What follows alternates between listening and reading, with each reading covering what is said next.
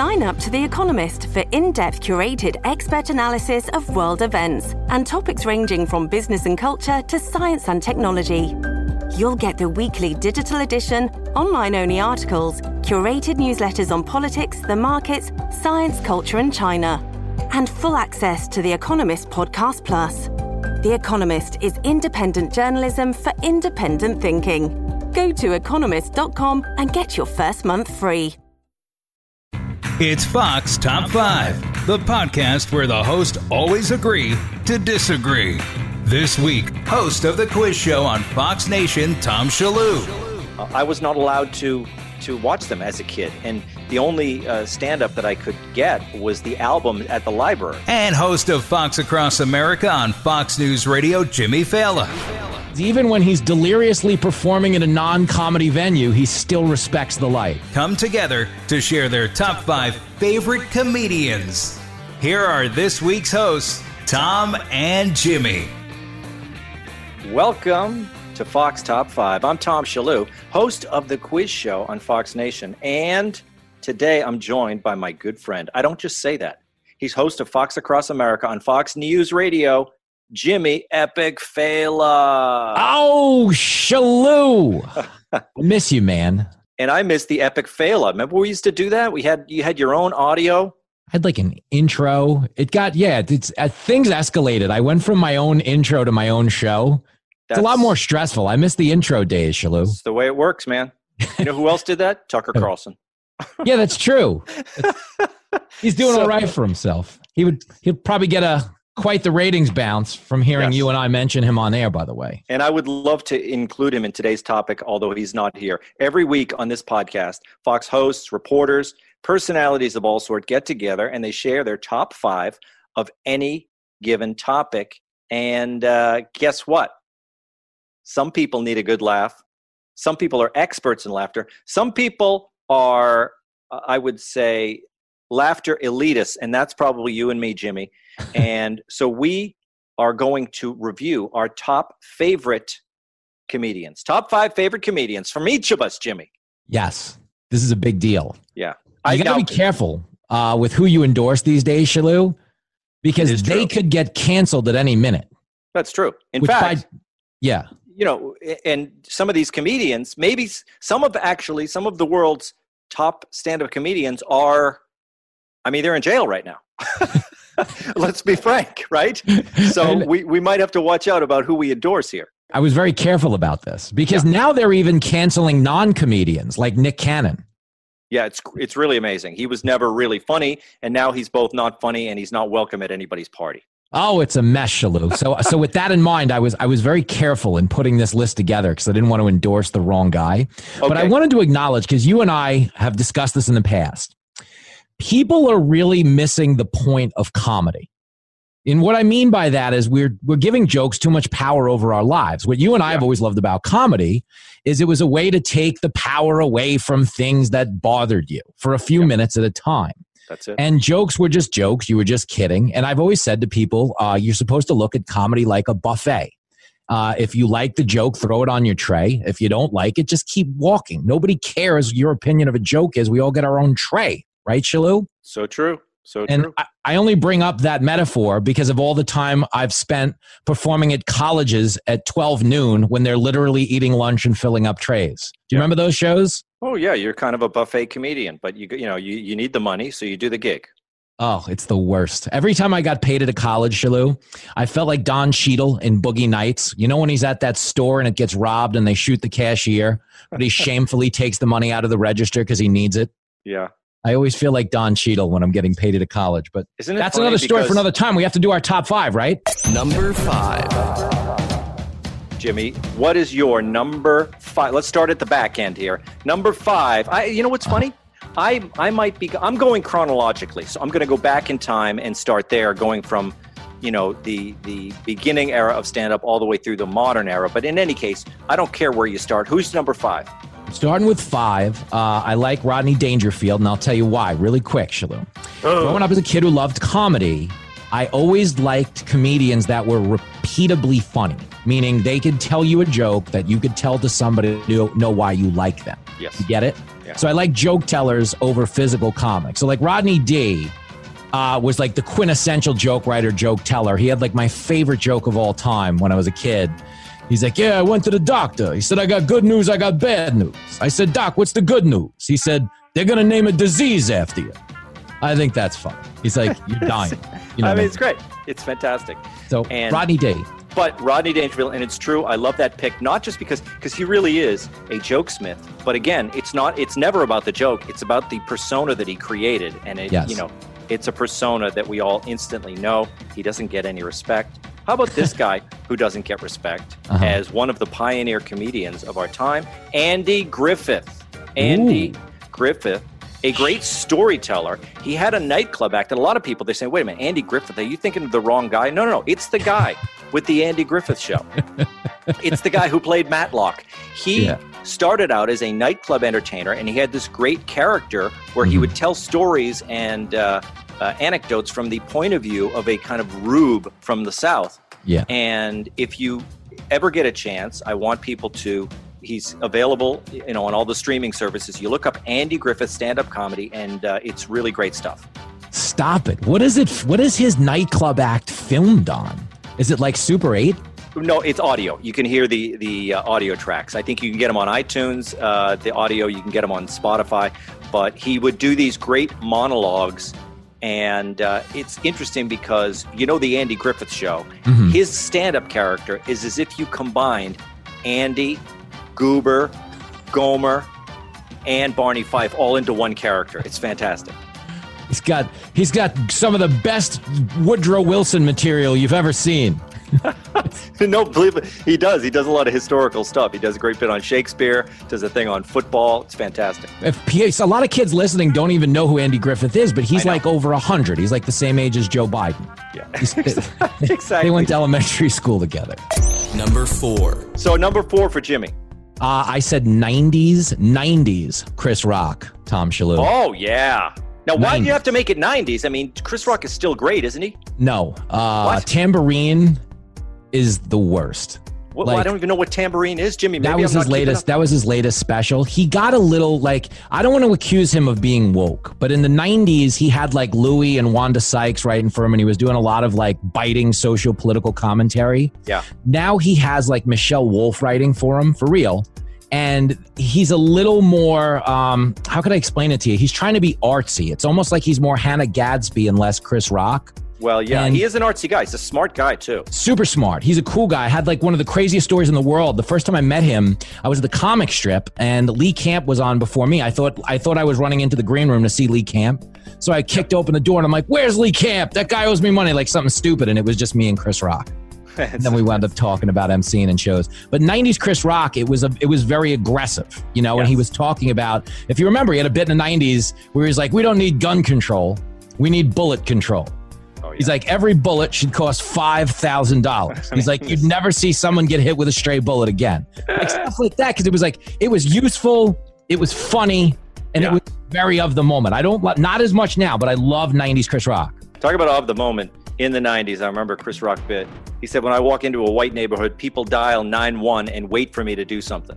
like that was perfect Chris Rock, right? That's solid. Okay. Number four for me, Bob Newhart. Bob Newhart. I'm really mm. going through the sitcom stars right now, but that's the way it is. Uh, I, again, I, I, think everybody knows Bob Newhart from his show, The Bob Newhart Show, and also the other Bob Newhart show called Newhart. Uh-huh. They both ran for a, a decade, but he started out as a stand up comedian, The Button Down Mind of Bob Newhart. Yes. Top selling album, and still one of the greatest comedy albums of all time. He is a great, uh, he would do sketches within his act. Yeah. One of his best bits is he did a bit about the guy who was the dispatcher at the Empire State Building the day King Kong climbed the building. so yes. he's, he's, oh, fantastic!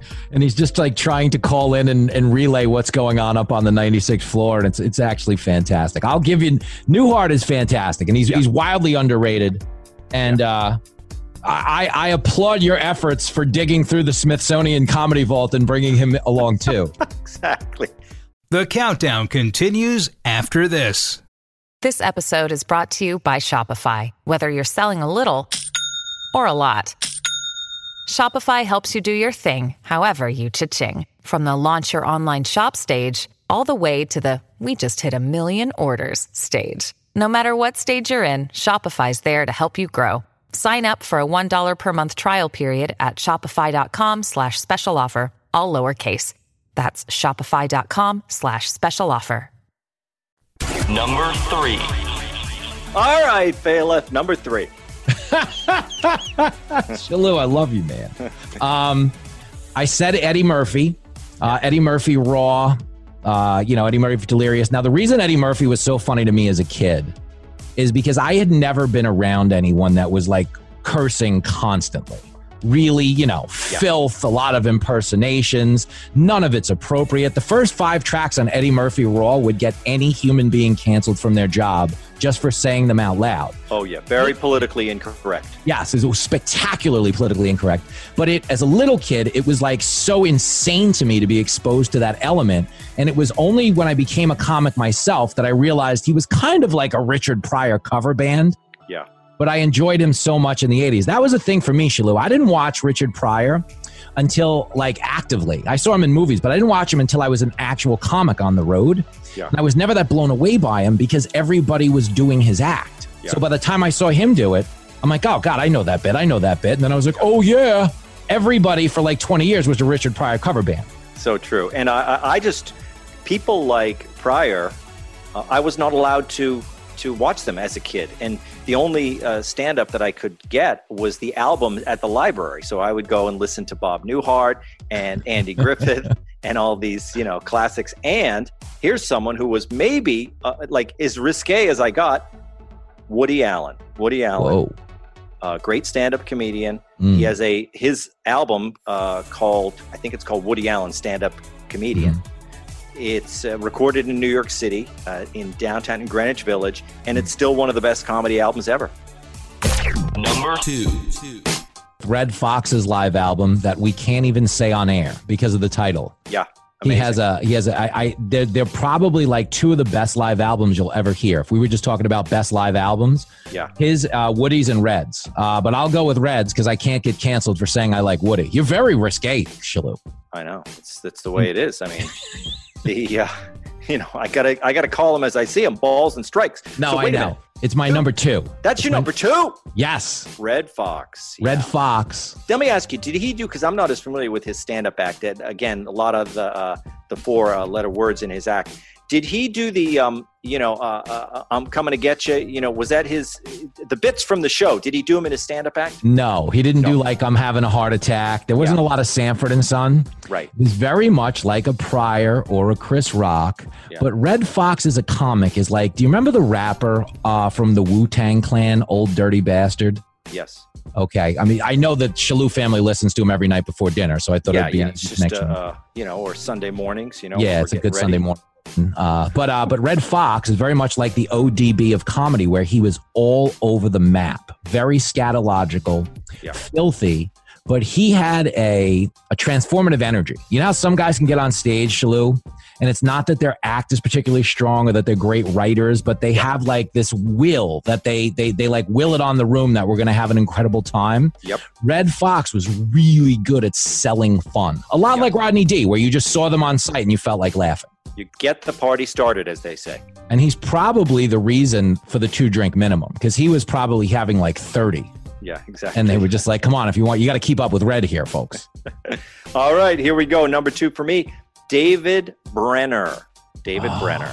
David. Again, I, I, I hope there's, you know, the young people, uh, these are some names for you to look up because he was the first time I ever saw very simple observational comedy where he would just talk about the normal things like, why do we do this? Why do we do that? Of course, later on, everyone uh, knows Jerry Seinfeld.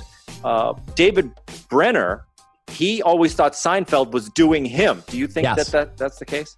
Uh, well, a lot of people felt that way because David Brenner was around first. And he even did like a lot of, again, a lot of political commentary, a lot of social political commentary. Um, but I love David Brenner. He tells a street joke that ends with a visual. Do you know the one where I'm not even going to tell the whole joke, but it's basically a guy gets his hand cut off in a village and the doctor Yes. wants $10,000. So he Yes, winds up going to the shoemaker who only charges him 50 bucks. It does sound like a playground joke, doesn't it?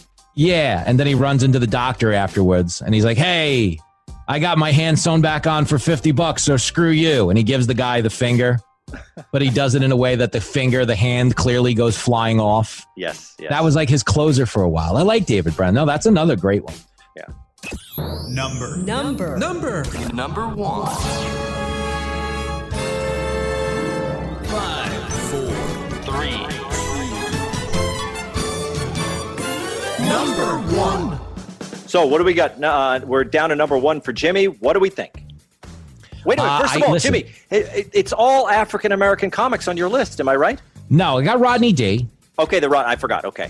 and I gave you Rock, but I gave you three in the middle. I'm a very I feel inclusive. like I need to. I need to be more diverse in my list here because uh, you know we're looking at, at white males only on Tom Shalhoub's list. But what can I do, Jimmy? These are the names that came to mind.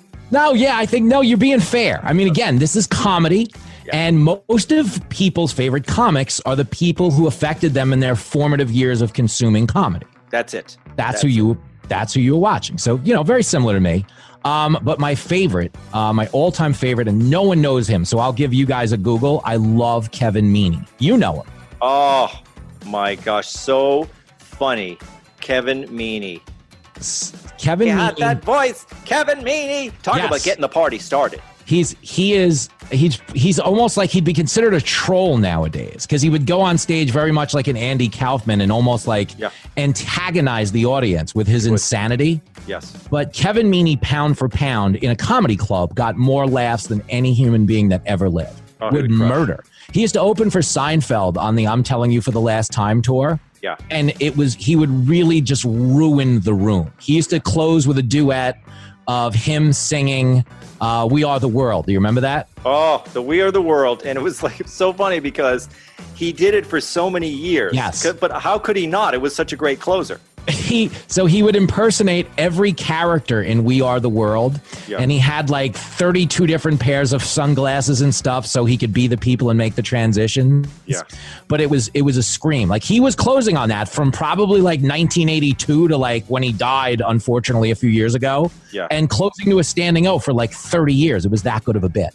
I And- think there's a scene in Jerry Seinfeld's movie Comedian where he Uh-huh. turns to Colin Quinn and he says, Meaney's still not closing with We Are the World, is he? he does, yes. But and it that was shows like, you. yeah, that was like 20 years before he had stopped doing it, Shillue. I know. but it shows you, it's funny because they're making fun of him, but it's also like, there's a reason Jerry remembers that bit so much, you know? Oh, it's it's the greatest. Kevin Meaney, like he used to, you know, that's not right. he Oh, had a lot of voices, and he used to do this thing uh, called "I Don't Care." Like 20 minutes, 30 minutes into his act, when he was just annoyed with the audience, yeah. he would start to tell them they were terrible and say he doesn't care. But he would build on it until it became a musical number with like 35 backup dancers. Yeah. And, Uh, and it was yeah. it was a scream. Um, I worked with him on the road though, and almost got killed in Atlanta in 2003 because he used to get really rowdy after shows. Do you remember a comic named Hamburger? Yeah, Neil Hamburger. Yeah, yeah. He used to get on. He used to his act would be. It was he was a Def Jam comic, and he used to go Hamburger Oh, every time guy. he talked. No, I'm talking about a different guy. The, All right. uh, Well, Hamburger was Yeah. a guy. Uh, he used to get on stage, uh, Alonzo Jones in a cowboy hat. And I don't know why, but his shtick would be hamburger. And then he would just say something like not even remotely close to funny, but the crowd Yeah. loved it. It was like a character. people, you know, people love Uh, catchphrases. would Jimmy. get like all tuned up after shows and be running around dicey neighborhoods. I don't know why, but just asking random human beings if they knew hamburger. You have to picture like little jovial fat Kevin Meaney, who's adorable, uh, in his like suspenders and his big pants, uh, probably on a substance. I don't want to put him on record, uh, but he would uh, troll people and do hamburger and almost get killed. And I, I one night uh, was able to save our lives in an Atlanta Waffle House because he was doing hamburgers act on top of the Waffle House counter. Um, like he was Beto running for office. Remember when Beto used to stand on counters? oh, yeah. Yeah, well, Meaney uh, was mauling as hamburger on stage, and people were getting really offended because it was like four in the morning and it was like a shift change. So I had to light him with a cell phone and like as if we were in a comedy club, and that made sense to him in his adrift mind, and he got off stage. That is funny, Jimmy. Uh, especially funny that you are using such inside stand-up lingo. I had to light him for the people listening. Yeah. Light him means the light. You turn on the red light when the comedian is supposed to get off stage. So you were telling him it was time for him to get off Yes. stage. I just want to make sure that's consummate clear. comedian, Shillue. This is why he's number one. Yeah. Is even when he's deliriously performing in a non-comedy venue, he still respects the light. exactly. Yes. Speaking of respecting the light, my number one, and I I was supposed to start this before I did the first Andy Griffith. I was going to say I am not going to mention Jim Gaffigan this whole time because everybody knows I'm friends with Jim Gaffigan. It will seem ridiculous if I say he's my favorite comedian. So normally he would go in this slot, but I, I, I- I didn't. People are like, shut up about Gaffigan. I know you're friends with him. Don't say his name again. So that's why I didn't put him on the list. And I will say another great headliner of today, Brian Regan. Brian mm. Regan, so funny. Uh, and I'm, I'm mentioning him because we watch him uh, with my kids. We go on YouTube and we watch Brian Regan. He's so great because he's clean and Yes. you can watch him with the whole family. He's wor- no, he's world class funny, uh, super clean. Le- in the classes of Gaffigan, and I don't mean to compete, by the way, Shillue, but you know I was on uh, Gaffigan's show, uh, Yes. his TV Land show. Yep. And I don't mean to brag. I don't mean to pistol whip everyone in the audience with my prosperity, but I did get a royalty check two nights ago for four dollars and two cents. That is unbelievable. Take off the apron, Jenny Failer. We are going out tonight, girl. Four dollars. That's fantastic. American. And, uh, 402. and yeah, Jim is doing great. So he snuck in there. We weren't supposed to be putting him on our list, but we did. And now there is a Sirius XM channel, the Gaffigan channel. It is all Jim Gaffigan for for a, a short period of time. So that's you know you've arrived when you get your own Sirius XM channel. Wow. Now that is rad. And he's great. And he deserves all the credit in the world. The guy performed for the Pope, Shillue. It's unbelievable. I've performed for like two defrocked priests who got like thrown out for like gambling at a Las Vegas night. Gaffigan performed for the actual Pope. Well, yeah. I mean, you work the the the rough side of town. You always have, Jimmy. hey, I ought to break your thumb. Like I'm Rocky. Now, Jimmy, I started this thing, so you're gonna uh, you're gonna carry us out here. That is true. Uh, but was your number one Brian Regan, just so I'm clear? Yeah, Brian Regan, Oh. number one. Okay, I, th- I honestly, Shillue, I thought you had gotten to this place where you were doing honorable mentions, and I just wanted to make sure. Yeah, yeah, Because I would have said in my honorable mentions, I was going to say Joan Rivers. Oh yeah. Um, because pound for pound, she was as good as a joke writer as anyone who ever lived.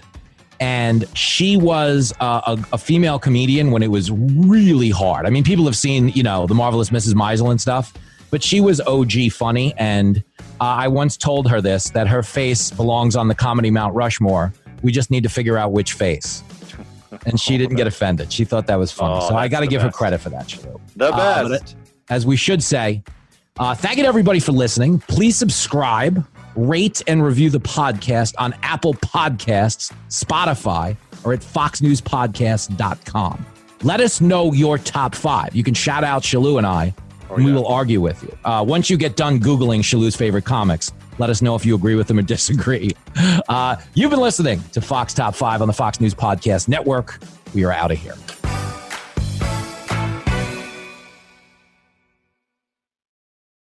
From the Fox News Podcasts Network. Subscribe and listen to the Trey Gowdy Podcast. Former federal prosecutor and four term U.S. Congressman from South Carolina brings you a one of a kind podcast. Subscribe and listen now by going to foxnewspodcasts.com.